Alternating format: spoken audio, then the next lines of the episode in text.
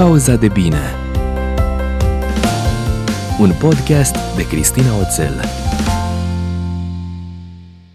Salut! Bine te-am regăsit la o nouă pauză de bine. E început de octombrie și simt că lumea este așa într-o efervescență. Oamenii, cel puțin cei cu care am intrat eu în contact, sunt plini de idei, au energie bună, vor să facă lucruri, chiar și în contextul ăsta așa limitativ în care ne desfășurăm activitatea și în care nu mai ai nici măcar iluzia aia a certitudinii că ce îți propui să faci azi, uh, ce îți propui azi să faci mâine, vei mai și apuca să faci. Uh, chiar și așa, noi mergem înainte cu grijă, cu atenție și ne ocupăm în continuare de creșterea noastră și de starea noastră de bine, pentru că e important. Dacă noi avem o stare de bine, dacă avem grijă de noi, asta înseamnă că și sistemul nostru imunitar va fi mai echipat să lupte cu orice fel de gărgăuni ar putea circula în sezonul ăsta pe lângă marele bau-bau în aer. Înainte să-ți povestesc despre ce vorbim azi, facem shout-outs. Și astăzi îi mulțumesc lui Victor pentru review-ul pe care l-a lăsat pe pagina de Facebook a podcastului și care zice așa, un podcast excelent și un episod minunat, este vorba de episodul cu creșterea în cuplu, numărul 21. Îmi place foarte mult modul de abordare a creșterii în general și omogenitatea temelor ce alcătuiesc întreaga discuție. În opinia mea, calitatea pe care o redai tuturor ascultătorilor constă în dedicarea pentru fiecare temă abordată și cred că cele mai apreciate sunt exemplele din propria experiență. Acestea ne determină să ne plasăm cu mai multă ușurință în propriile experiențe și să aplicăm învățăturile tale. Felicitări și aștept cu nerăbdare următoarele episoade. Victor, am o presimțire că episodul de azi will deliver. Aștept feedback-ul după ce l-ai ascultat să-mi spui dacă am avut dreptate.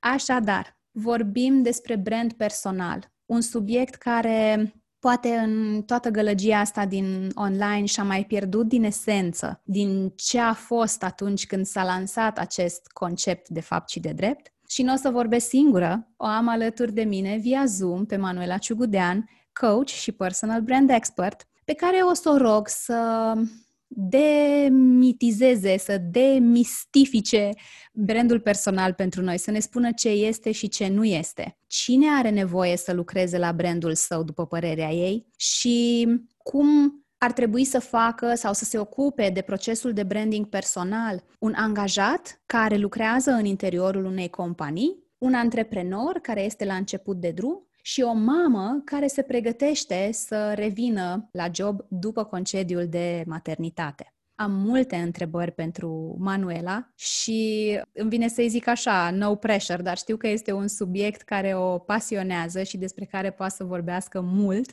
și bine. Așadar, mă bucur să am ocazia să povestim despre brand personal azi împreună cu Manu. Salut, Manu! Bine ai venit în pauza de bine! Bună, mulțumesc mult pentru invitație! După atâtea subiecte din zona asta de life design, care au ținut mult și de dezvoltarea noastră pur și simplu, ca oameni, creșterea noastră, evoluție, cum vrei tu să-i spui. Am vorbit și despre modă, am vorbit și despre sănătate, am vorbit și despre cum ne amenajăm casele în care locuim ca să ne reprezinte și să ne simțim bine.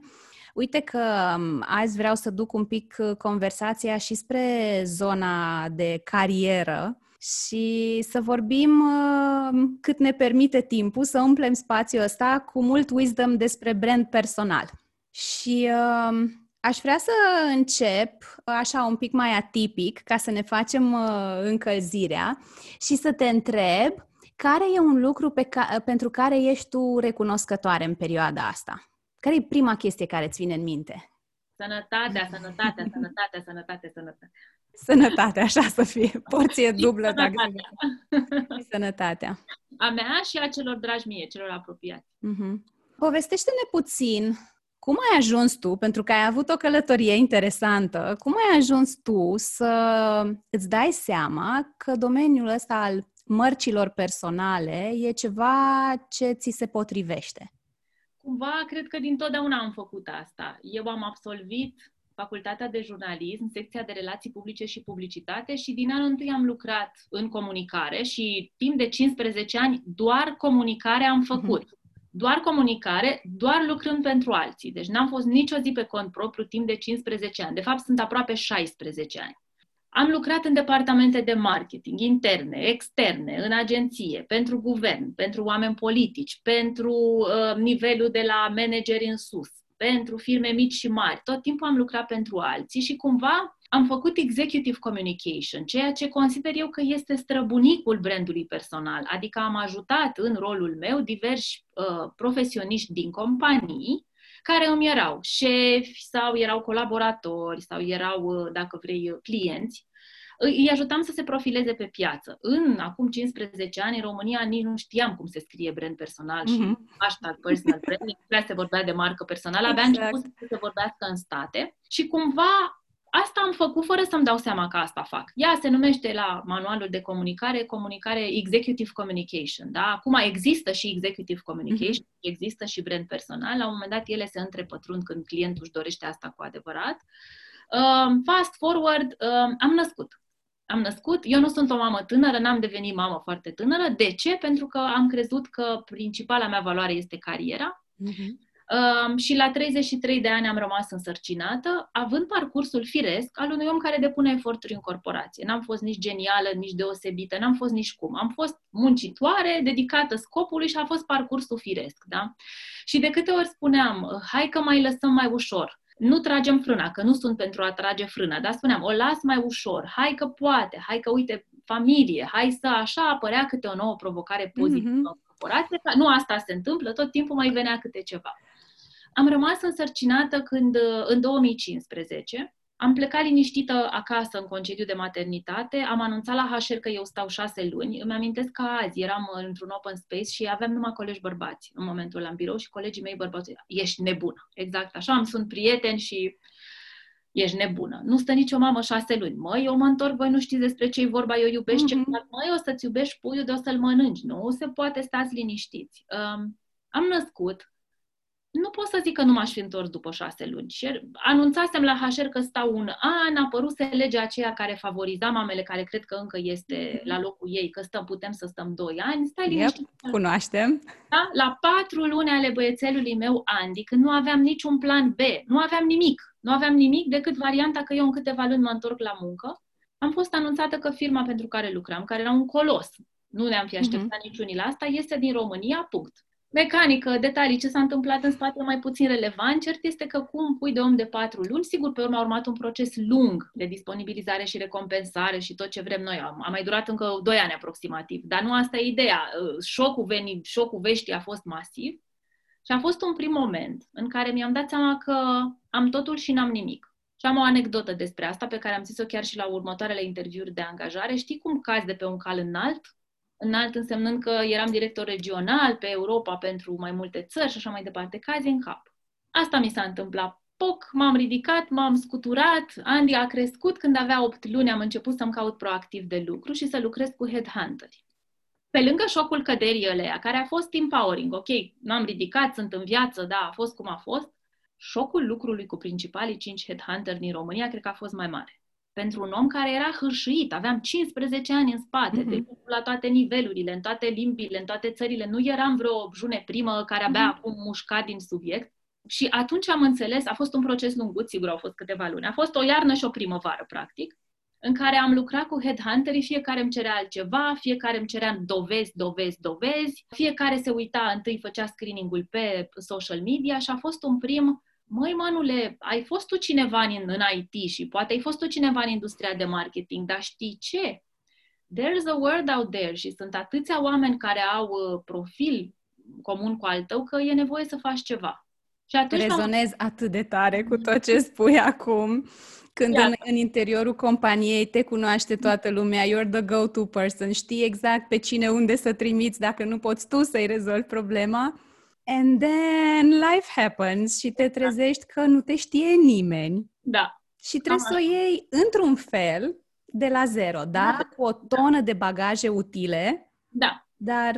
Ce am făcut a fost să, să nu mă supăr că n-am avut grijă. Eu eram, și acum vorbesc cu clienții mei, am avut un love-hate relationship cu LinkedIn, adică dacă îmi cerea, nu mi-am datam profilul cu lunile, era lasă-mă domne cu LinkedIn, n-am nevoie.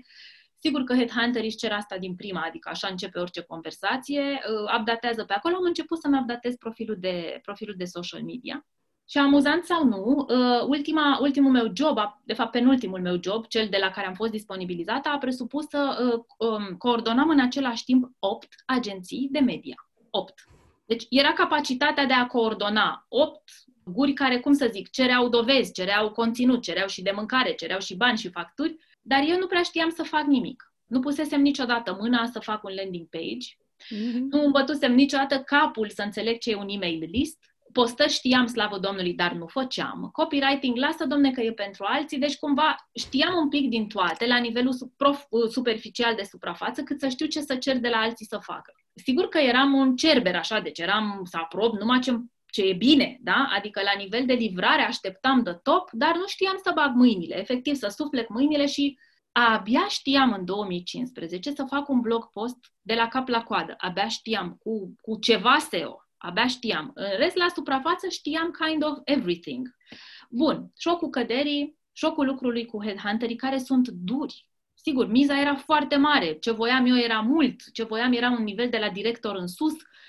Ei nu se complică dacă nu-ți dorești tu lucrul pentru tine, adică, sigur, trebuie să fie un câștig-câștig acolo. Și au fost șase luni în care am învățat foarte mult despre a te poziționa diferit. Da? Deci uh, toamna lui 2015 și uh, vara lui, uh, primăvara lui 2016, eu am învățat, cum să zic, big time despre ce înseamnă să te poziționezi, în condiții în care, iar, eu ajutam oamenii să se poziționeze. Eram efectiv croitorul rupt, cârpit, cizmarul cu pantofii rupți și așa mai departe. Și am stat atunci șase luni, am făcut niște cursuri, țin minte că mi-am luat alt... Nu mai puteam să folosesc nici măcar laptopul din, din corporație, trebuia totul să fie nou, mi-am luat o imprimantă și printam într-una cursuri și tot felul de... Stai să mai învăț ceva, stai să mai învăț. Ca în viață, am ales ceva ce nu mi-a plăcut, ce am considerat că nu mi se potrivește, unde am stat puțin, am stat aproape un trimestru financiar într-o nouă corporație nu e neapărat vorba că nu mi-a plăcut, că eram eu omul nepotrivit. Andy era prea mic, Andy mă solicita, iar pur și simplu mi-a cedat inima, știi vorba aia, mi-a cedat sufletul, m-am rupt în o mie de fărâme, avea un an și două luni și îl vedeam mult prea rar. Mi-am dat seama că nu mai pot ține pasul cu cerințele uh, la nivelul de director în sus de, comuni- de corporație, călătorii, era ceva Când ziceai, gata, am, am depus uh, facturile pentru călătoria anterioară, trebuia iară să pleci. Stai puțin, eu ce vreau de la viață? Era un copil așteptat, dorit. Uh, și mi-amintesc că, cu tata glumesc, tata m-a ajutat mult în creșterea lui Andy, bunicii sunt foarte implicați și mi-amintesc că aveam camere, știi, că bucuria era să produci bani, să poți să-ți mai iei o cameră video și mai bună. Stai mm. puțin pe negru, stai să fie 3D, stai să fie color. Și uh, tata simpatic cu bunicul îi dădea veșnic lui Andy să mănânce seara înainte ca eu să vin de la birou. O banană. Era meniu. Și era îmbrăcat în pijamale și scos în parc în fața blocului în pijamale, pentru că bunicul atât se pricepea. Azi în pijamale cu o banană, mâine în pijamale cu o banană, mâine înțelegi și după, după trei luni uh, eu am un înger de bărbat și poate asta e, e barca de salvare, un om care deloc neintruziv și e, uh, nu mi-ar fi zis nicio clipă, hei, carieră, familie, noi ce facem aici, uh, mi-am dat eu seama, am făcut un pas înapoi și mi-amintesc relaxarea de pe chipul lui Radu, soțul meu, când i-am zis, Radu, eu îmi dau demisia, eu nu mai pot așa. Și Radu era, când? Când? Ce se întâmplă? Uită-te și tu, uh, Andy este veșnic îmbrăcat în pijama, de ce muncim ca ele veșnic în pijama și mănâncă câte o banană și se plimbă în jurul mașinilor în, în, în parcul din fața blocului. Și am făcut-o. Mi-am dat demisia. Sigur, uh, nu sunt genul să se arunce cu capul înainte. Lucram la un proiect de antreprenoriat, am avut un consultant de, de business în zona asta de lean startup, am abordat eu, dar ai sucked. Am fost antreprenorul, așa ne-am și întâlnit noi. Adică am, am vrut să fac... Ideea e că în clipa în care am plecat din ultimul meu job, dar și atunci când am fost disponibilizată, e treaba asta pe piață și inclusiv la nivelul cel mai înalt ești chemat și întrebat. Nu e așa că îți faci o agenție de PR? Nu e așa că te duci la competiție? Nu așa că te duci la concurență? Zi unde te duci, zi acum. Și parcă nimeni nu mă credea, hei, chiar vreau să fiu cu copilul meu. Știam că nu o să mă creadă, că nu-s genul să stau, dar era treaba asta, nu cumva să-mi fac o agenție de PR, nu cumva să-mi fac o agenție, da? Și am ascultat și a ajuns la mine. Ego a fost mare, a primat. Măi, nu-mi fac agenție, că toată lumea crede că o să-mi fac. Simțeam bețele în roate. Mhm. Uitându-mă azi, știu de unde venea. Venea din ego, evident. Nu mă apuc eu să-mi fac agenție, fac cu totul ceva diferit, fac un proiect de uh, haine de lux pentru gravide. Ok. Mi-am făcut hatărul, îngerul meu de acasă nu s-a băgat deloc peste mine, nu mi-a zis absolut nimic, am făcut ce am vrut. Am fost cel mai prost vânzător de haine de gravide care cred că există. Nu mi-a plăcut. Pentru că nu mi-a plăcut, nu mi-a Da. plăcut, da, s-a văzut, nu m-am priceput, nu mi-a plăcut, însă ce am făcut bine a fost că eu continuam să ajut oamenii să-și crească afacerea. Veneau acolo mame, era și un showroom, era un spațiu în care ne întâlneam, veneau mame care îmi cereau sfaturi despre cum să se întoarcă la job. Eu le spuneam despre povestea mea cu headhunting-ul, uite ce am învățat, hai aplică, hai azi, hai mâine, hai poimine, până când s-a creat o comunitate. N-am știut atunci să-i zic pe nume. Mhm. Nu îndrăzneam să cred, pentru că îmi- îmi displăcea atât de mult ideea în sine că asta făceam ceva, nu mă împlinea. Încât nu puteam să văd jumătatea asta plină în care oamenii deja cuplau și se, se, se adunau în jurul meu și într-o săptămână am avut vreo trei întrebări cât costă o oră de coaching cu mine. Coaching, coaching, auzeam coaching. Nu știam ce Dumnezeu e treaba asta. Mă gândeam la fitness coach, vorbim de 2018, dar nu fac așa ceva. Și într-o zi pur și simplu a ajuns la mine și am zis, stai puțin, care-i treaba asta? Și am dat un telefon și, na, conversație în conversație, proces în proces. Cineva mi-a zis, păi mergi să o cunoști pe așa. M-am dus și am cunoscut-o pe viitoarea mea mentor coach și de acolo a început o nouă, um, un nou parcurs. Mhm. Uh, ca să ajungem în prezent la branding personal, el este un serviciu de coaching. Există branding personal, el este un domeniu din marketing. Da? Hashtag personal branding este rupt din marketing și e cumva copilul tânăr și proaspăt și teribil al marketingului, însă eu nu asta fac. Mhm. Nu iau un, un brand, un om de pe stradă care vine la mine și zice am banii, fă brandul. Nu pot. Eu fac mare parte proces de coaching, proces de consultanță de imagine, ceea ce știu eu să fac cel mai bine, ce am făcut și cu colegii și cu clienții mei anterior și mai fac și mentorat acum, pentru că, uite, lucrez cu antreprenori și le spun prin ce am trecut. Pot lucra și cu angajați, pentru că am trecut tot așa prin exerciții de headhunting, prin disponibilizări, n-a fost totul roz, am învățat niște lucruri, dar acum consider că am ceva mult mai valoros de spus antreprenorilor. Iar oamenii cuplează cu mesajul ăsta despre eșecul meu, dacă vrei, care e o lecție. N-am murit din ea, sunt aici, m-a dus la următorul da. capitol. Cert e că de când am uh, semnat contractul pentru, pentru școala de coaching, am închis businessul în două luni. Iara a fost un val de, de, de uh, uh, cum să zic, de uh, liniște pe, pe fața lui Radu când i-am zis, Radu, să știi că eu închidai. Nu cred! Și a fost exact așa, ce ai nevoie ca să termini repede? Și asta fac. Deci eu ofer brand personal ca serviciu de coaching. Nu este coaching curat, nu este coaching în care stai foarte mult cu clientul să-și afle răspunsurile în funcție de fiecare de ce are nevoie. Aplic principii de coaching, le combin cu consultanță, între timp tot din proprie nevoie. Am învățat să și câteva, am deprins câteva tehnici din consultanța de afaceri, pricing-ul corect, nișa de piață, avatarul de client, avem nevoie de ele. Și din toate astea este o, o poveste care se numește program de brand personal, pe care fie îl ofer unul la unul, fie îl ofer în grup, fie îl ofer online, fie îl ofeream la sală înainte de COVID, da? Mă învârt în jurul aceleiași idei. Este un, un tripartit între consultanță, coaching și mentorat. Și mi se pare că ai și găsit mixul care ți se potrivește. Uh-huh, uh-huh. Și Aici... că ai, uh-huh. ai găsit și un mod foarte fain de a valorifica toți anii ăia de experiență și toate lecțiile uh-huh. pe care na, nu le-ai asimilat neapărat uh, in a nice, uh, shiny exact, way. Exact, n-a fost roz. Uh-huh. Aici două lucruri aș vrea să punctez, că eu le consider foarte relevante. Mi-a luat timp. Mi-a luat doi ani. Cu toată școala mea de comunicare în spate și, cum ziceam, hârșuită. Doi ani mi-a luat și poate se aude la cine are nevoie să audă. Doi ani mi-a luat să se limpezească, să se clarifice, să se sedimenteze, să, să se creeze noul cod al creierului meu. Mm-hmm. Să scrii cod de antreprenor după ce ai scris 15 ani, doar cod de angajat, este yep. ceva. Da? Și doi, m-am vulnerabilizat și trec printr-un proces de vulnerabilizare masiv care e dureros. Vorbeam săptămâna trecută cu, cu, cu mentor coach de care îți spun Ziceam, măi, mă dor toate, mă doare capul, mă dor, mă dor firele de păr, mă dor genunchii, parcă sunt în adolescență atunci când am crescut deodată, mă doare sufletul, mă doare mint, mă, mă doare, da? E durerea aia a creșterii pe care mi-o asum și Ăsta e secretul. Adică n-aș putea să vin să, vor, să vorbesc despre cum am, am aruncat zeci de mii de euro pe geam și cum am închis eu așa în două luni și cum s-a luminat radul la față, că nu este plăcut pentru nimeni despre ce vorbim. Nu-s vreun Dumnezeu și vreun, în niciun caz vreun bogat din Beverly Hills. Ce mie mie să închid un showroom? E despre a înțelege că nu a fost nimic în van, că a fost nevoie să da. se întâmple aia ca să se întâmple ce se întâmplă acum. Și da, for, for the love of God, să nu mai fac aceleași lucruri păguboase pe care le-am făcut atunci. Și asta e dureros și asta vine cu flexie și extensie care doare, da? Deci astea trei lucruri. Să mă vulnerabilizez, să accept că durează, să nu mai cer să vină rezultate repede, repede, vreau să se întâmple. Nu mai sunt în corporație unde aveam toate pârghile să se întâmple mm-hmm. mâine, da? Și um, că e dureros și că e ok să fie așa.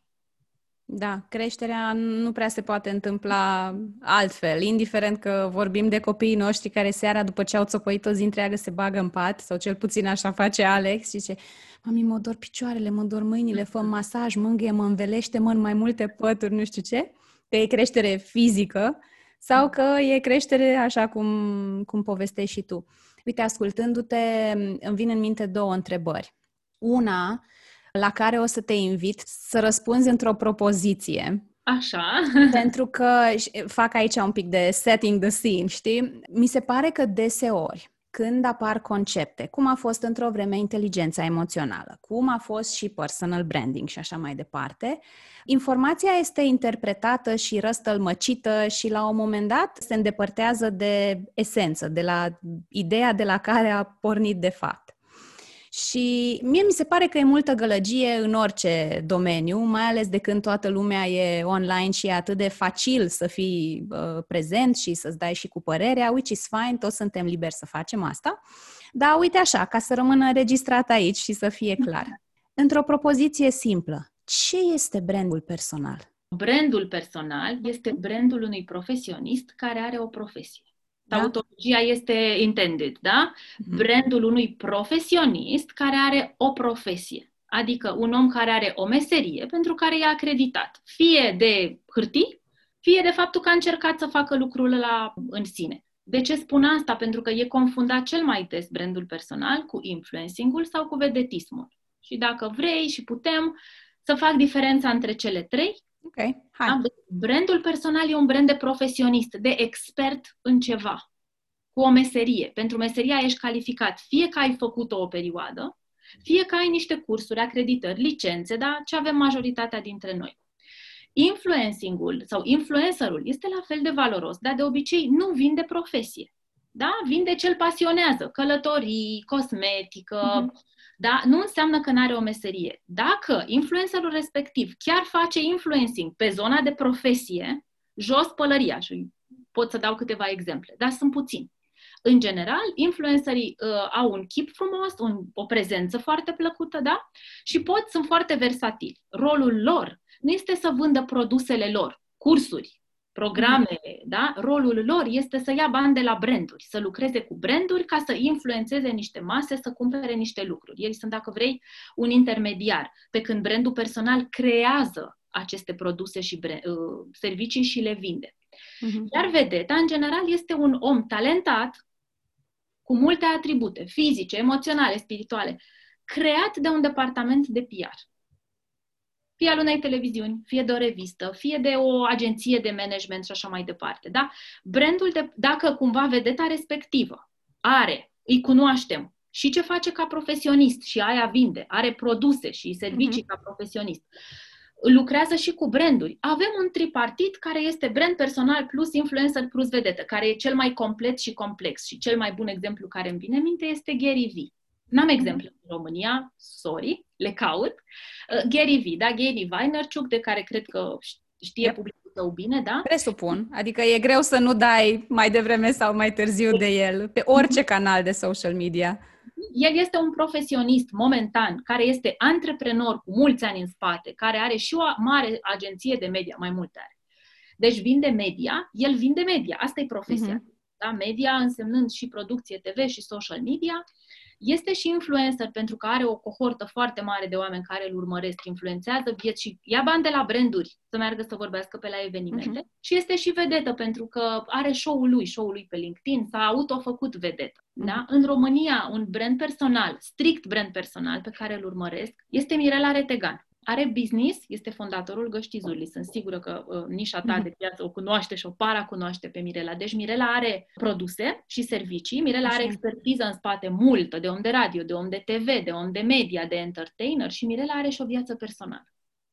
Astea sunt cele trei uh, elemente care formează brandul personal. Viața personală, expertiza profesională, uh-huh. hobby-urile și motivația. Iar motiv, Mirela are o motivație fantastică de a distra familiile cu copii mici.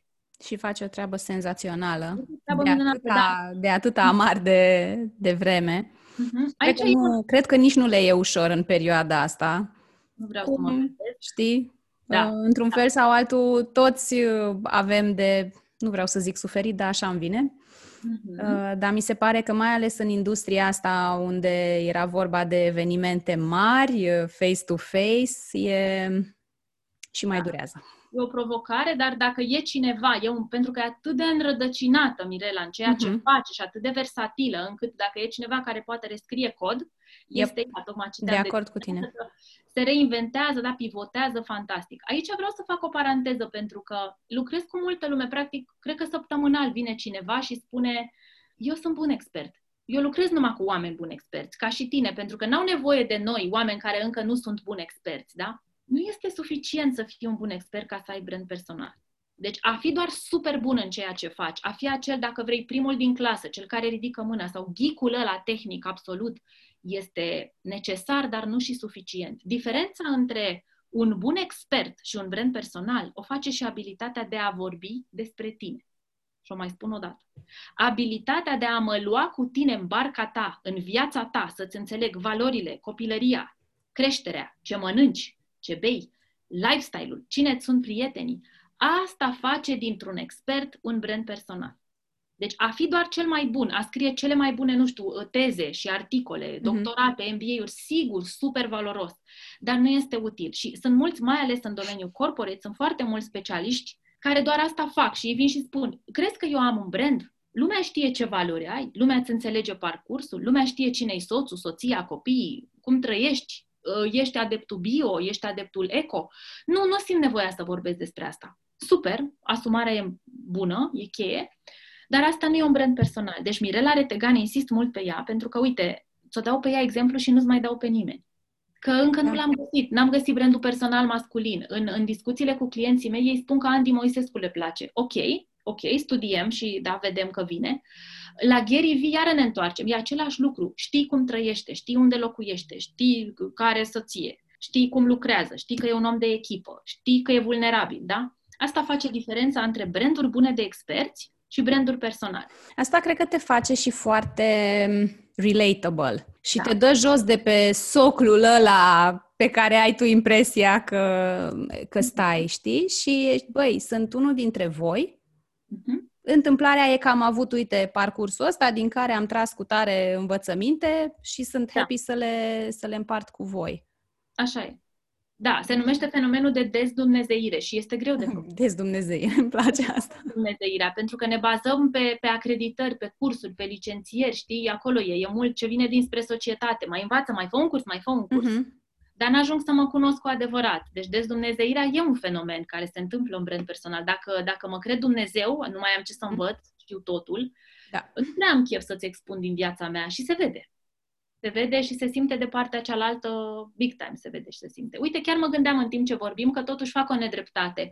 Laura în soare mi se pare că se apropie de modelul de brand personal, mai ales cu ultimele lui, cu povestea cu plecării lui uh-huh. în Portugalia, întoarcerea în Porto, uh, familia, fetița prezent. Deci avem și un model de brand personal, ca să nu mhm. facem o nedreptate. Uite, uh, a doua întrebare la care mă gândeam și așa se întâmplă lucrurile, când conversația curge așa cumva de la sine, că se și leagă. Întorcându-mă un pic și la călătoria ta sau la parcursul tău, avem acum și o definiție și o înțelegere mai clară a ce înseamnă și ce nu înseamnă brand personal. Poate ne ascultă oameni uh, from different walks of life, Poate avem aici angajați, poate avem uh, oameni care stau cu gândul la antreprenoriat. Eu am avut un schimb de mail-uri foarte simpatic așa pe LinkedIn despre cineva care e în corporate și se tot gândește la momentul, că parcă e tot mai aproape momentul în care o să zică hai că vreau să încerc și pe cont propriu. Uh, poate mai sunt și uh, nu știu, mame care trebuie să se întoarcă în curând în, uh, în câmpul muncii Uh-huh. Cum fac brand personal oamenii ăștia? Cum crezi tu că ar trebui să facă brand personal? Cineva care e bine mersi într-o corporație, într-o organizație oarecare, cum face brand personal un antreprenor care e la început de drum și o femeie care mai are un pic și după 2 ani de concediu, cum am avut, uh-huh se pregătește să se întoarcă. Dacă mai și rămâne după aia sau nu, asta e altă, altă conversație. Poveste. Super. Păi, la, la, la prima categorie, cea a angajaților, sper că a fost relevantă și utilă propria mea poveste. Deci nu mai e suficient, mai ales în 2020, în care ce știu eu să fac ca angajat, mai știu să facă o mie de oameni în România care se bat pentru mm-hmm. aceeași poziție cu mine, nu mai este suficient doar să-mi fac treaba să dau bine la HR, să iau acolo la appraisal sau cum să o numi, la evaluare bine, să vină bonusul și uite ce se poate întâmpla. Deci, deci I'm the living proof, dar stau ca un, un exemplu că nu este suficient doar să-ți faci treaba, punct. Indiferent cât de bine ți-o faci în corporație. Pentru angajații din companii, mai ales cei din multinaționale, au nevoie să facă brand personal. Apropo, paranteză, brandul personal, sintagma brand personal, este o creație a Corporate America. De acolo a venit. Uh-huh. Nu a venit de la antreprenori, a venit din Corporate America prin 95, apăreau atât de mulți absolvenți al facultăților de, de top, Yale, Stanford, UCLA, dar toate aveau cum să zic, noi profesioniști, tineri mm. profesioniști pe piață cu atribute comune, poate născuți în același oraș, cu aceeași de proveniență hispanică, whatever. Cum să se diferențieze ei pe da. piață? În corporație, deci, în România, ce poate să facă un angajat este să comunice pe social media despre ceea ce face, având grijă să nu dea detalii care sunt din astea ce țin de etica companiei sau de uh, confidențialitate, da? Are nevoie să las, deci el crede că e într-o lume. Este într-o lume care se numește compania X.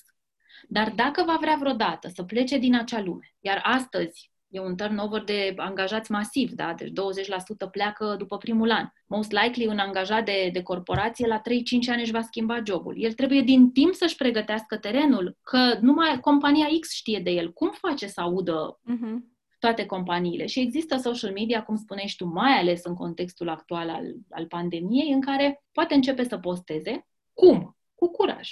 Despre ce? Despre ce știe să facă despre ce citește, despre ce îl interesează și despre cum trăiește. Pentru că mhm. oricine îl va angaja e tot un om care vrea să știe. Este căsătorit, asta e viziunea lui asupra vieții, asta e ceea ce îi place să citească, asta îi sunt pasiunile. El deja, cum să zic, s-a nișat și își face uh, procesul de interviu mult mai ușor decât dacă ar apărea de nicăieri față în față cu HR-ul la un interviu. Da? Asta este în situația în care angajatul companiei vrea să se mute în altă companie. Mai face brand personal și angajatul companiei care vrea o poziție mai bună în aceeași companie. Vrea poziție de director, de VP și slavă Domnului, acum cresc și, și uh, uh, la noi companiile mari și atunci poți să accezi la niveluri din astea mhm. superioare. Cum faci brand în interiorul companiei tale? În principiu, trebuie să devii, n-am cum să zic în română, the person to go to. Și cum poți să faci? Sunt cele mai uh, diferite exemple poate fi omul care se pricepe cel mai bine la Facebook. Într-o companie care vinde oale, iartă-mă, vinde teflon, uh-huh. da? este un om care face cel mai bine Facebook. El va face brand personal pe faptul că știe să facă Facebook. Își poate crea un, un blog personal pe care să scrie despre Facebook. Va fi omul acela la care toată firma producătoare de teflon o să vină să-l întrebe, mă, eu cum fac pe Facebook? Uh-huh. Când se va face uh, departament de social media, el va fi numit șeful departamentului de social media. Când vor căuta agenție care să, da, ne uităm în perspectivă, da? Cam așa funcționează. Hai să înlocuim faptul că e bun pe social media cu orice. Uh-huh. Exact asta povestea și uh, Jay Shetty în cartea lui proaspăt lansată, că um, era în interiorul unei organizații unde făcea în, în average job, nimic uh, special, dar avea el ochiul ăsta pentru video, pentru social media, pentru conținutul de genul ăsta și prin uh-huh. cursul timpului s-a făcut remarcat pentru asta și în momentul în care au anunțat uh, cei din organizație că se face un departament de social media, a fost așa, știi, prima uh, Normal, care... variantă. Da, da, da, da, da, da. De exemplu, uh, chiar lucrez cu cliente acum care asta fac, ele sunt pasionate de fashion, intrinsec, da? Și și-au luat tot felul de cursuri, au făcut acreditări pe zona de uh, personal styling, îi zice. Dar ele sunt oameni de achiziții, de audit, controller financiari și își creează în interiorul companiei brandul personal pe zona asta de fashion. Da, e de mers la HR și de povestit, uite cum aș putea eu să ajut, vine Crăciunul, o să vină martie, ieșim noi și din perioada asta toxică cum ar putea ele să vorbească cu organizația de femei. Chiar ele construiesc organizația de femei în baza acestei pasiuni teribile. Nu înseamnă că nu sunt niște extra super bune controlere financiare sau auditoare, din potrivă, da? dar își cresc brandul personal făcând ceva diferit. Și slavă Domnului există spațiu, cel puțin în organizațiile mai mari, există tot felul de oportunități în care să poți să vorbești despre pasiunile tale sau să te implici, exact. să exact. facilitezi workshop-uri și așa mai departe. Ok. Iar pentru antreprenori, da, aici suntem și noi, aici intră și cam tot ceea ce fac eu. Vreau să fac o precizare care e foarte importantă. Dacă ești un antreprenor, dacă ne ascultă un antreprenor care are un business deja creat, are o idee de business, dar nu are chef să iasă în față, e mai bine să nu-și propună să devină brand personal. Deci există variante de astea și sunt foarte bune, uh-huh. foarte bune și sănătoase. Eu spun așa, oricine poate deveni brand personal dacă are o strategie și o meserie, dar trebuie să și vrea. Deci e ok. Nu înseamnă că, aoleu, eu sunt antreprenor și n-am brand personal, ai sac. Nici nu există așa ceva. Mhm. Dacă ne ascultă antreprenori care ei reprezintă nucleul afacerii, datorită lor se fac lucrurile, vor să aibă 100 de angajați la anul, au un plan, dar ei sunt miezul afacerii, e genul ăla de antreprenor. Păi mă duc la Cristina, la Cristina mă duc cumva clienții nici nu știu pe ce firmă facturăm noi. Uh-huh. Acei oameni au un potențial de brand personal uriaș. Și la întrebarea să-mi fac sau nu brand personal? Da, da. Deci pentru ei este mai ales pentru ei. Și acum, sincer, eu nu știu care antreprenor nu e miezul afacerii lui. Da? Deci dacă, ești mie, dacă tu ești omul orchestră, indiferent că ai 10 consultanți, 100 de furnizori, că lucrezi pe o platformă cu 700 de camioane sau că ești ca noi, eu sunt acum la mine acasă, dar într-un apartament și sunt eu, procesul este fix același. Ideea e să vorbești despre tine, să înțeleagă oamenii. De ce ai creat, creat platforma cu 700 de camioane, de ce ai creat, creat magazinul de retail, buticul de coaching sau orice am face fiecare. Da? Și cine altcineva mai potrivit să vorbească despre asta decât omul care a plecat de la asta. vis, exact. de la... Exact. El va face practic, dacă vrei, fix ce face mm-hmm. angajatul să mhm. vorbească despre pasiunile lui, pentru că proiectele noastre de antreprenoriat curg din noi. Cum am zis, a curs din mine un proiect care nu era al meu și l-am am renunțat la el. Deci da. cred mult în treaba asta. Ce să scrie un antreprenor care vrea brand personal? Ce face, cum face, ce merge, ce nu merge? Care sunt beneficiile lucrului cu, cu el? Ce îl face unic? De ce face ceea ce face? De ce da. se dă jos dimineața? Iar pentru mamă, uh, aici e multă nevoie de brand personal. Dacă vrei, este și, eu îi spun furtuna hormonală, este și momentul în care ne deshormonizăm după naștere și uh, intervin schimbări. Mamele, în principiu, când stăm acasă și myself included, dar nu vorbesc despre ei versus mm-hmm. mine, noi ne descoperim pasiuni. Mai ales dacă stăm doi ani, apar uh, pasiuni. În principiu, ele sunt legate de cel mic sau de cea mică, dar nu numai, da?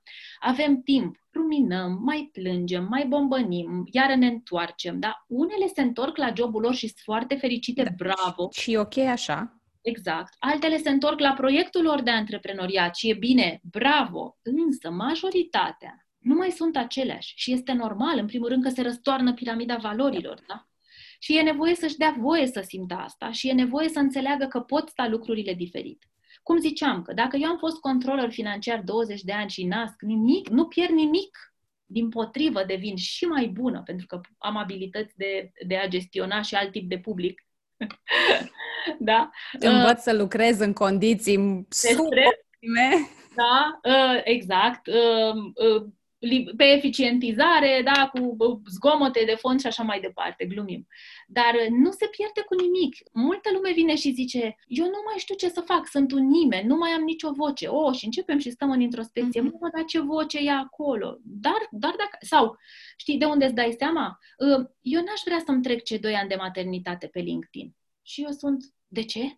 N-a fost un obiectiv copilul? Pun pălăria de coach, dar ba da, și de ce? Dar să-mi pun treaba asta sau să nu o pun? Cum a devenit maternitatea? Devine un călcâia lui Ahile, da? Și eu spun nu, maternitatea este un moment de decantare, da? După ce trece furtuna nașterii și a primelor luni cu bebe, ies pasiuni la suprafață și de-aia atât de multă lume se duce către zona asta de educator, să-i spun eu, spre coaching. Mame, da? Când zic lume, sunt femei proaspete mame, spre coaching, spre network marketing, spre uh, cursuri online, educators, devin educatori, își fac proiecte de Montessori, grădinițe, academii, da? Oare de ce? Sunt la fel de valoroase profesional, dar s-au schimbat valorile și atunci trebuie să caute soluții. Aici se întâmplă o sperietură mare, masivă, masivă. Mi s-a întâmplat și mie, cum spuneam, cazi în cap, mm-hmm mama mia dintr-un, dintr-un sistem de suport în care salariul curgea lunar, pac, pac, venea și bonusul, aveam și recunoștința, ce să fac eu că sunt sigură? Și aici intervine lucru cu mine sau cu, da. cu profilul meu de profesionist în care păstrăm tot ce era bun din urmă și ajut clientul, îl, îl susțin să scrie un nou cod. N-ai cum făcând aceleași lucruri dinainte, cu, în, în, în situații noi, să aștepți aceleași rezultate, da? Ce important este adaptarea și uite-te și ce face COVID-ul. Lecția asta despre ce e vorba în, în ce ni se întâmplă. Suntem la fel de valoroși, dar trebuie să ne adaptăm. Mm-hmm. Și aici se sperie mai ales mamele. Este ok, e normal să se sperie, dar vreau să știe că mereu nu se pierde nimic. Poate că uită niște lucruri inițial, că glumim, le zic, haideți în proces de branding personal și luați și un borcan de lecitină, n-ar strica. Poate suntem mai iritate, poate, poate, poate, dar nu înseamnă că toată lumea e așa. Însă nu s-a pierdut nimic din profesionist. Așa e, doar că atunci când intervine ego-ul și tu știi foarte bine asta, știi, oh, eu cine mai sunt? Dacă nu mai sunt ce scria la mine pe cartea de vizită și așa mai departe, atunci eu cine sunt? Da. Și pentru mine, de exemplu, perioada de stat acasă cu Sara, căci cu Alex nu am apucat. Eu am născut la 36 de săptămâni, marți am făcut overtime ca să vină Mircea să mă ia pentru că aveam foarte multe contracții și să nu mă duc cu metrou. Ziceam că pe joi, vineri, așa îmi strâng plantele și ce mai am pe birou și miercuri dimineața pe la 4 jumate, 5 și să nu știam ce mi se întâmplă. Da, mhm. dar cu Sara, în schimb, dincolo de faptul că eram eu într-un alt punct al vieții și deja devenisem sensibilă la niște lucruri din, pe care universul mi le arăta, știi, și pe care înainte nu le vedeam, am, mhm. am avut timp de stat acasă. Uh-huh. Sara dormea, eu dacă nu scriam pe blog, care era ceva care mă ținea pe mine așa foarte antrenantă și îmi dădea mult sens în momentul ăla, uh, au apărut tot felul de întrebări și m-am trezit într-un proces din ăsta dureros pe alocuri. De, mm-hmm. what the hell is going on? De ce da, plângeam, eram irascibilă, eram, știi, cred că nu eram o companie foarte plăcută în multe zile. Și uite că chestia asta cu transformarea și cu evoluția, cred că este ceva absolut firesc, indiferent dacă nu ești în fața unui prag din asta, măi, nu mai vreau să fiu angajat sau trebuie să mă întorc la muncă, o să-mi placă, nu o să-mi placă.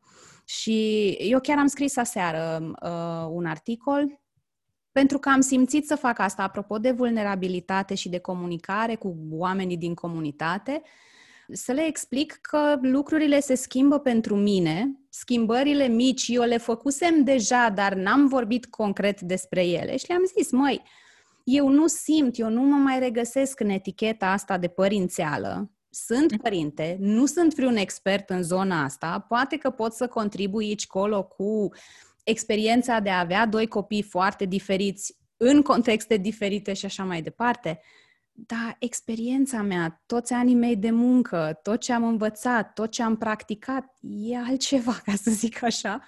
Și uh, sunt într-o perioadă din asta masivă de letting go la tot ce nu...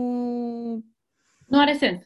Nu are același sens. Nu zic că n-aș putea să o fac, dar am devenit mai bună la a spune nu, apropo de ce vorbeam și înainte să începem să, să înregistrăm. Uh-huh. Um, și e normal și e bine. Uh-huh. Sunt perioade în care o să fim foarte buni, nu știu, la a crea activități pentru copiii noștri, poate asta ne inspiră și începem să șeruim cu lumea și cine știe ce iese de aici. Dar cred că trebuie să ne dăm voie să experimentăm și să ne ducem într-acolo unde simțim, știi, că ne cheamă sufletul, indiferent cât de tare țipă ego cu da, stai că s-ar putea, că da, că... Ego se va agăța, își va găsi... Da, da, da. da. Îmi amintesc când când lucram cu headhunter, am avut nevoie de un life coach. Atunci, de fapt, am aflat uh, despre ce e aia coaching și a fost primul meu contact, așa, am dat cu nasul de la... De, și nu o să uit niciodată ce mi-a spus, este o doamnă și mi-a spus, mă, nu, eu veneam pe corporatista care overachiever stai cum, nu pot eu să nu am succes, de ce, de ce, de ce mi-e frică, de ce, de ce tremur, de ce am emoții, de ce, de ce? ce e asta? Tu, tu n-ai auzit că în viață odată dai și odată primești? Am rămas, știi? Cum? Deci, odată dai și odată primești. Când primești ești sus, când dai e jos. Dacă tu acum ești într-o perioadă de dat. Și a fost, cum să spun, sunt niște cuvinte pe care le știm, am crescut cu ele, dar a fost un moment de împământenire fantastic și îl spun clienților mei, uităm lucrul ăsta. Asta face societatea cu noi și mai ales cu oamenii din corporație. Îi iubesc și probabil că dacă nu mi se întâmpla ce mi s-a întâmplat, mă pensionam din corporație. Da? Am iubit, n-am nimic de zis, sunt produsul de corporație, nu asta e vorba, nu avem o conversație despre vai cât de nasoală e corporația, din potrivă. Însă cam asta face corporația. Ne ține acolo numai să luăm. Asta face sistemul ăsta foarte bine pus la punct. Pus la punct. Numai să luăm, să fim pe overachievement și mai ales când ieși și intri în antreprenoriat, deci închizi o ușă de companie, mai mică sau mai mare, și treci pe cont propriu, vrei să ți se deschidă aceleași uși, mm-hmm. cu aceeași reputație, cu, cu multe, da, multe da. și nu se mai poate, da? Și uh, avem nevoie de răbdare. Eu de asta insist foarte mult. E un proces care durează. Da, din păcate, dacă mi-aș permite așa să fac o generalizare, răbdarea nu este ceva ce ne vine foarte natural, fără exercițiu, în orice domeniu. Răbdare cu copiii, răbdare cu da creșterea da. noastră, cu succesul, cu vrem da. în continuare, mulți dintre noi ne dorim rezultate, dacă se poate, așa, peste noapte. Da. Ceea Știți ce... când seama cât de răbdători putem fi când trece. Când ieșim dintr-o etapă da. și ne uităm... Da. Mamă, și dacă lucrezi un pic și la self-awareness, la ideea asta de conștientizare și să înveți să devii observator, cumva, devin foarte evidente lecțiile. Ah, deci asta era de învățat din experiența. Ok, bun. Mm-hmm. Lesson learned și mergem mai departe. Așa Deci dacă ar fi să sumarizăm tot ce am povestit despre diferite contexte în care facem brand personal, care ai zice tu că e un, un fel de ABC, building blocks, un minimum minimorum pe care orice profesionist ar trebui să-l ia în calcul atunci când decide în mod voit și intenționat, da, vreau să mă ocup de brandul meu și de felul în care ai show up. Uh-huh. În primul rând, și aici apropo de ce faci tu, uh, brandul personal se subscrie vieții tale. Yep. Oricine ne aude. Nu aveți o viață, o carieră și un brand. Ele sunt așa, trei uh, culoare. Exact este viață și mi se, mi se furnică pielea de câte ori o zi, că e o conștientizare masivă și pentru mine. Deci, prieteni, brand personal egal viață. În momentul în care vrei brand personal, e ceva ce vei trăi zi de zi, nu e ceva ce vei băga în priză și o să scoți. O să bagi și o să scoți. N-am chef săptămâna asta, nu pot mâine. Da? Este viață. Vei vorbi despre viața ta și vei arăta cum o trăiești. Punto. Asta e prima, da? Deci brand personal nu este marketing. Marketingul e tot viață. Vom lucra cu oameni. Ca brand personal vei livra către alți oameni. Face parte din viață. Doi. Uh, o, o spun cu răspundere. Ai nevoie de multă încredere în tine să faci brand personal. Ce se întâmplă când nu ai? La primul nu pe care îl auzi, la primul ce prostie e asta scris pe Facebook. Mă suni sau te sună sau sun la psiholog, plângi, you cry a river, de mâine nu mai apari. Procesul ăsta de încredere în sine e atât de intangibil încât eu îl definesc cumva, tu îl definești altcumva până la urmă, așa, la, ca, la ce se rezumă, să te autocunoști. Vine mult, mult empowerment, da? deci multă putere interioară atunci când mă cunosc. Cine sunt, ce știu să fac și ce nu știu să fac. Da. La ce sunt bun, cu cine vreau să lucrez. Iată, abilitatea de a zice nu. Nu este o răutate, nu este ceva ce, măi, dar s-a îmbuibat, nu vrea să lucreze cu mine. Este Deloc. a mă cunoaște. Da? Deci, doi, așa, în ABC, am zis, unul ar fi, e viață. E o viață, nu este un film Nu este Hollywood, nu e o poveste într-o poveste, e viața ta brandul tău. Da, acum, știi, exact în timp ce vorbeam, am avut un flashback. E un subiect care mă pasionează și în anii mei de corporate am livrat inclusiv uh, workshop-uri pe zona asta de personal branding și auzeam tot timpul chestia asta. Vreau să mă vând mai bine, vreau să am o imagine mai nu știu. Totul era despre imagine. Ies în față, da, e un fel de să păcălesc și la mine asta da. se aude. Deci vreau așa, fără să mă expun prea mult. E, exact. Și venisem cu propunerea, da, nu mai bine ne uităm noi un pic în interior și ne gândim la brand ca la o reflectare la exterior a ce ai tu înăuntru.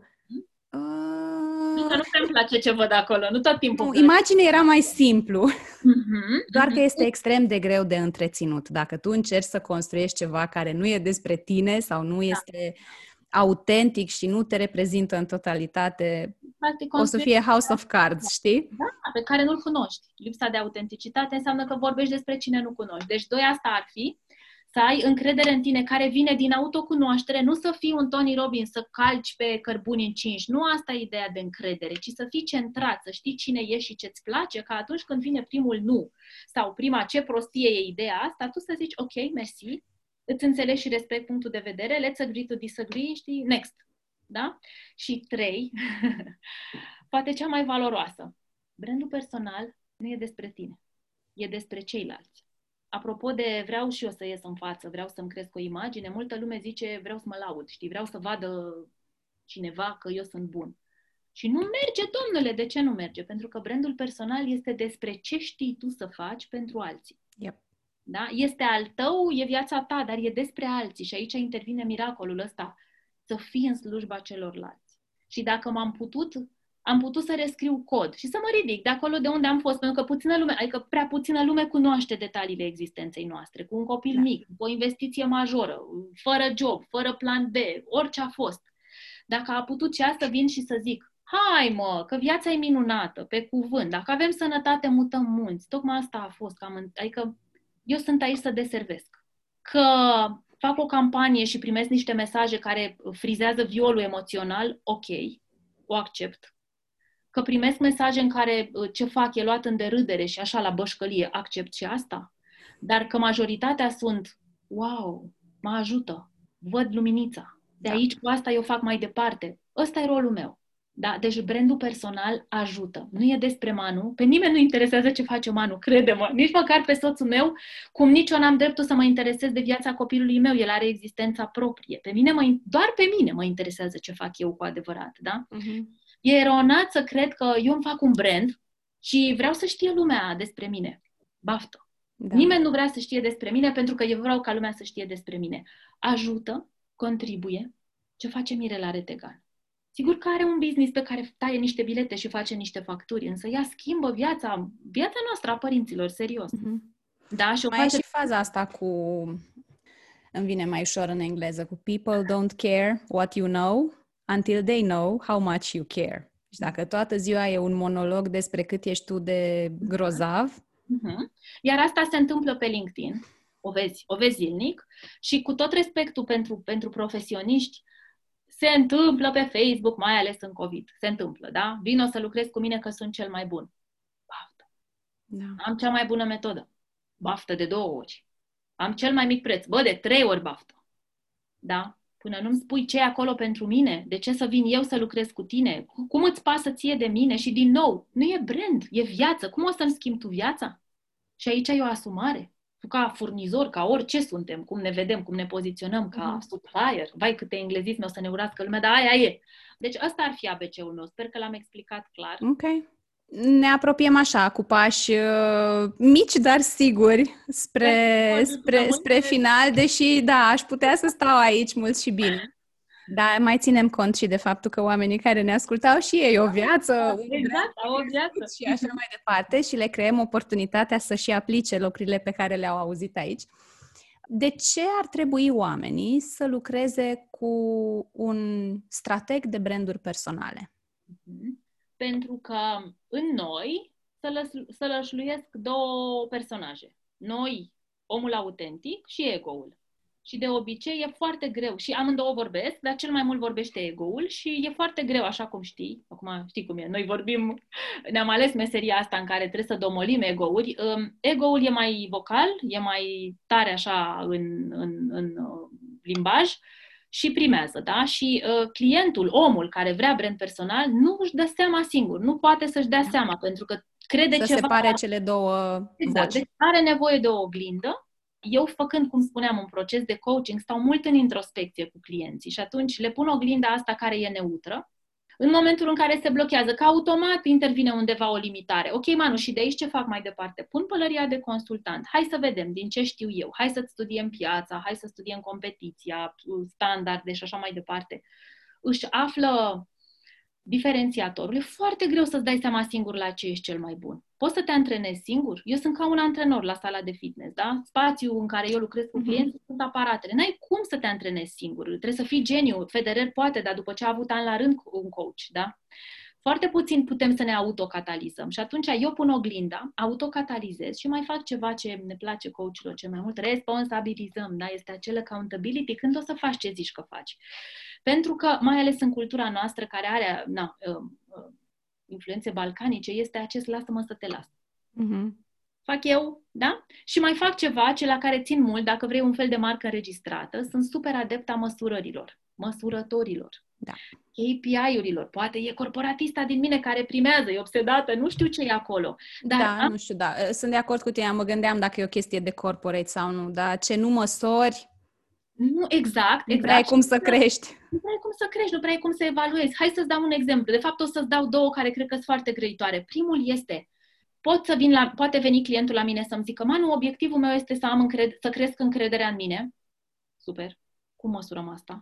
Ob- alt, Exact. Obiectivul bun la ce pot eu lucra este să fac un live pe săptămână, să trimit trei blog posturi, să am newsletter, să am un podcast, să am un show, un vlog, un care toate vor, vor duce tot în aceeași direcție, a face brand personal.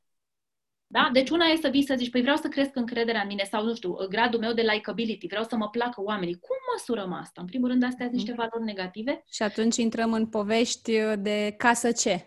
Ca să ce? Da. Da, exact. Dacă o să ai mai multă încredere în tine, în ce fel se vor schimba Da, lucrurile? da. Ce o să poți să faci atunci și nu poți să faci acum? Acum. Da. Și asta, de regulă, nu prea putem să facem dacă nu avem antrenament și mie mi se pare că și self-coaching-ul, chiar și pentru oameni care au experiență în domeniul ăsta, are limite. De aceea mari coach au și ei cât în mentor coach Exact. sau coachul lor. Chiar uh, glumeam că cine crede că se termină așa, ai luat o acreditare și gata, tu n-ai Nu se nevoie termină să nimic. ta, nu se termină. Și mai voiam să spun ceva pentru că avem valori comune, că asta ne și aduce împreună și pentru că iar e ceva ce văd periodic, hai poate nu zilnic, dar săptămânal, uh, fenomenul pro bono, pe care eu îl iubesc și cred în el și Dumnezeu știe cât mi-a dus înapoi faptul că am fost generoasă, dar în brand personal pro bono devine o slăbiciune. Pro bono nu poți măsura. Și vin mulți oameni care zic, vreau să-mi fac un ONG, mai ales mame. Sună cunoscut? De la clienți, vreau să-mi fac un ONG, vreau o asociație, vreau o grădiniță. Hei, brandul personal este despre viață. Viața înseamnă bani, să trăiești așa cum dorești. Și iar spun, dacă nu poți măsura faptele bune pe care le faci, te falimentează. La un moment dat tragi linie și îți dai seama și multă lume începe brand personal pentru că vrea să fie bun. Da? E fenomenul ăsta pro bono. Uneori e- este sindromul Maica Tereza al salvatorului. Nu intrăm în detalii, dar uh, închei cumva așa într-o notă optimistă. E ok să faci fapte bune, este atât de bine și asta face brandul personal. Dar hei, cu toții avem o viață. Avem, Avem copii. facturi, avem copii, avem, Avem avem de plătit rate și așa mai departe și Da. eu simt la fel. Da. There's a time and place for everything, da, poate la început, până trebuie să te faci cumva mai vizibil, mai cunoscut, mai... Da. Uh, E normal să mai vorbești și gratuit sau să ajuți uh, Deci știi cum e, nimic nu e în cu felul adevărat. ăsta, gratuit. probo- Eu nu- exact, nu. exact. Da. Um, dar pe de altă parte, cred că e foarte sănătos să ai o proporție. Mhm. Nu știu, la fiecare, habar n-am, 5 speaking engagements plătite, fac unul pro bono, nu știu. Dar Acum... de asta au nevoie de coach sau de, de, ce faci, de ce fac eu, oamenii, pentru că cad în, în, în mrejele pro bonoului și vin și zic, hei, vreau business, am un brand, dar mor de foame, pe românește, știi? Și e altă variantă. Profesionistul da. este la fel de bun, dar are slăbiciunea asta, că la un moment dat când, când avem grijă, devine o slăbiciune. Și intervine și stânjenea asta, dar cum să spun nu. Nu e ușor. Nu e ușor și, uite, apropo de asta, mi-am adus aminte de unul dintre nenumăratele podcasturi ale lui Tim Ferris, în care povestea despre Tribe of Mentors, care e o carte.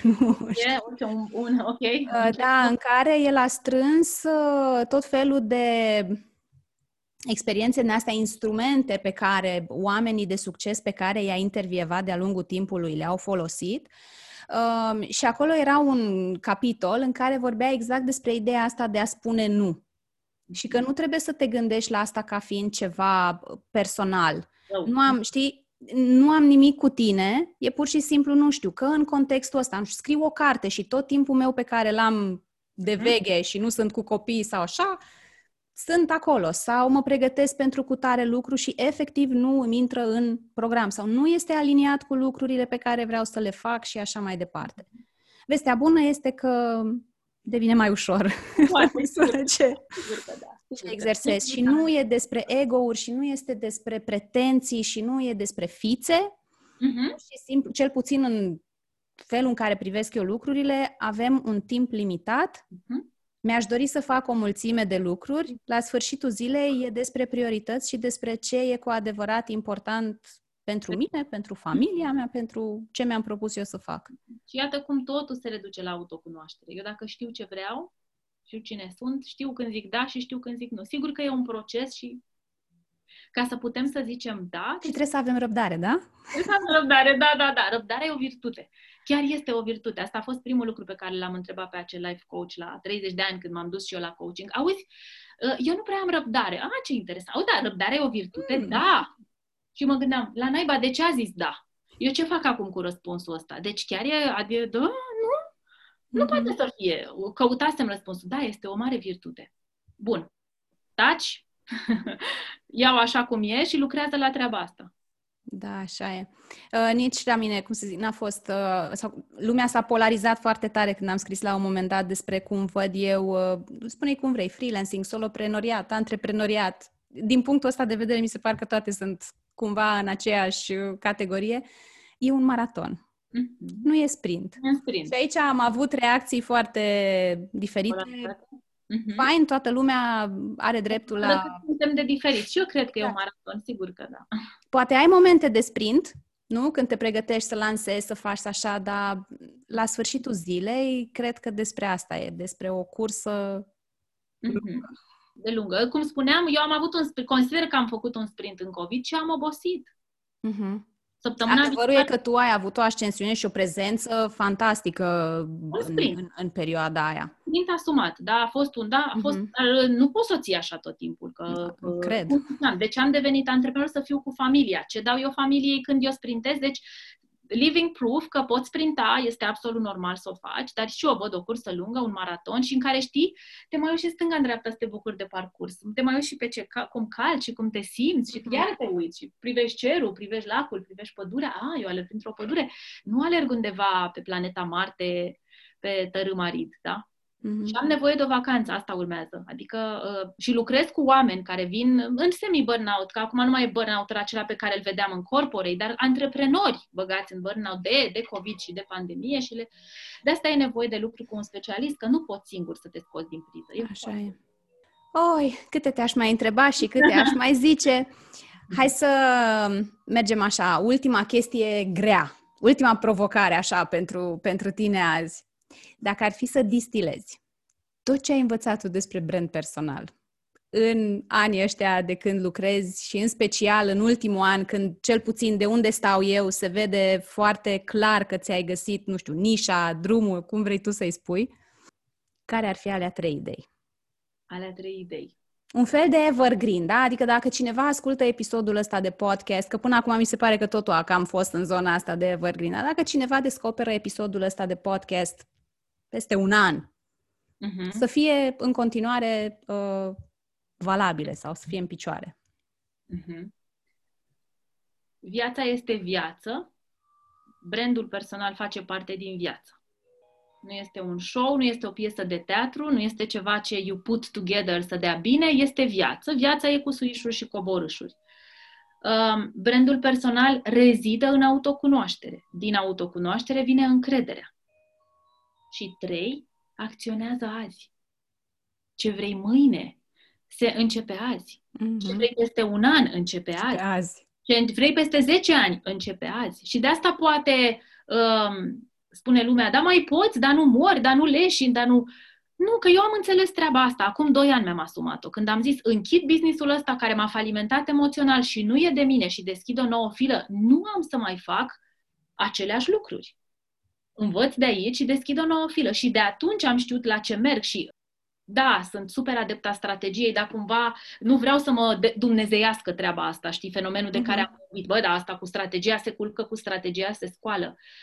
Am ajuns la concluzia că am greșit. Am greșit toți anii ăștia de muncă în care am crezut că strategia e totul, scopul e totul.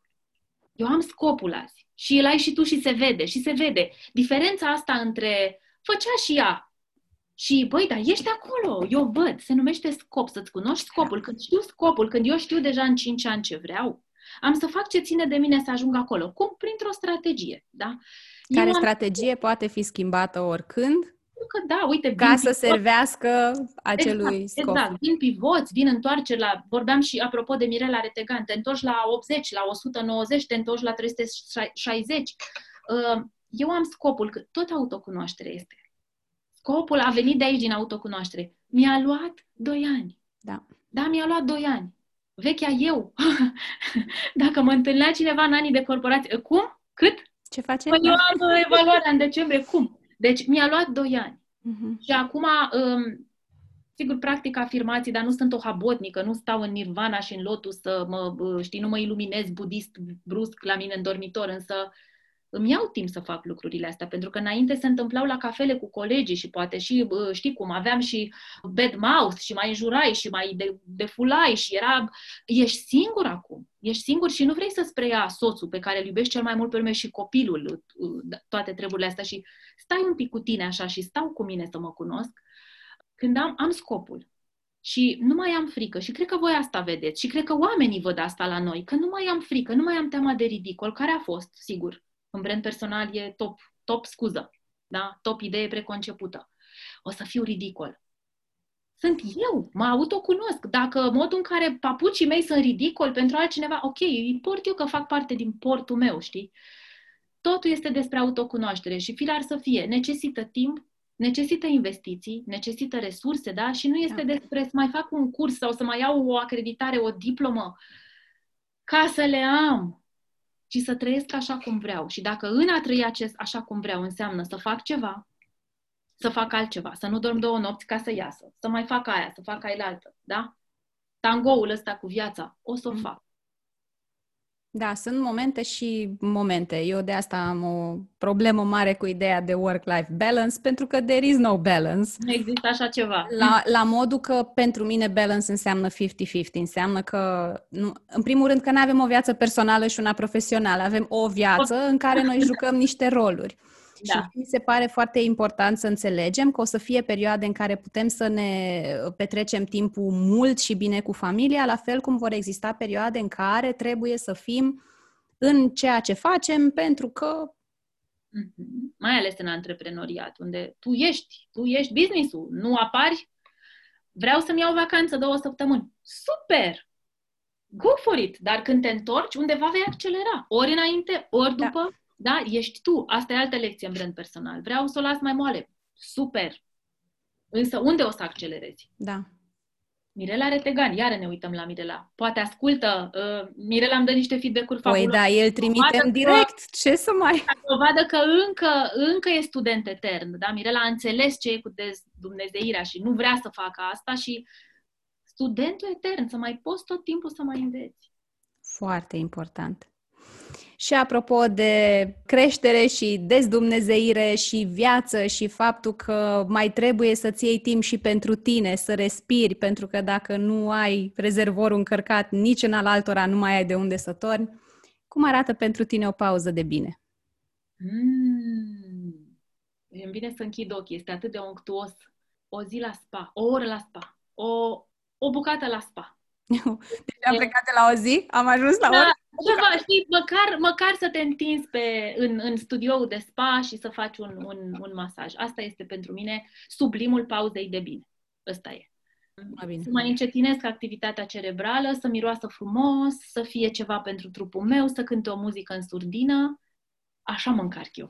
Mm, se vede. Unde e spau? Hai să închidem înregistrarea asta și să Să mergem. mergem repede. A fost o perioadă, da, în care mi-a lipsit teribil. Mhm. Uh, apropo de dureri, că Se sunt poate merge acum la masaj? I wonder. Tot așa? Cu mască? Cu... Da, am înțeles că Bine. se poate. Da, cu mască, dar chiar um, știi de cum fapt, na. Dacă te duci la tuns și la așa... Poți și la... Da, deci pentru mine asta este sublimul. Mai există și alte variante și pauza de bine e și când, când îmi alerg pașii o, o zi, dar acolo încă tot sunt în activitate. La spa este așa... Ok, conectare. Mhm. Mhm. Cool. Manu, pentru cei care ne ascultă, unde te pot găsi? Păi mă găsesc pe website www.manuelaciugudean.ro și et Manuela Ciugudean pe Insta, Facebook și LinkedIn.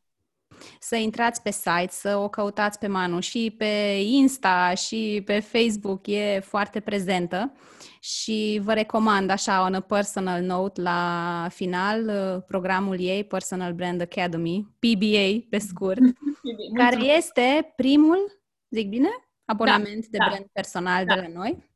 Da. Uh, și dacă vă doriți mai mult timp, dacă vreți ca ideea de a fi prezenți în social media să nu mai fie așa O grijă. copleșitoare, să vă sperie și să vă țină în loc, vă recomand să aruncați un ochi, îl găsiți pe, pe site la Manu și aflați acolo tot ce aveți nevoie.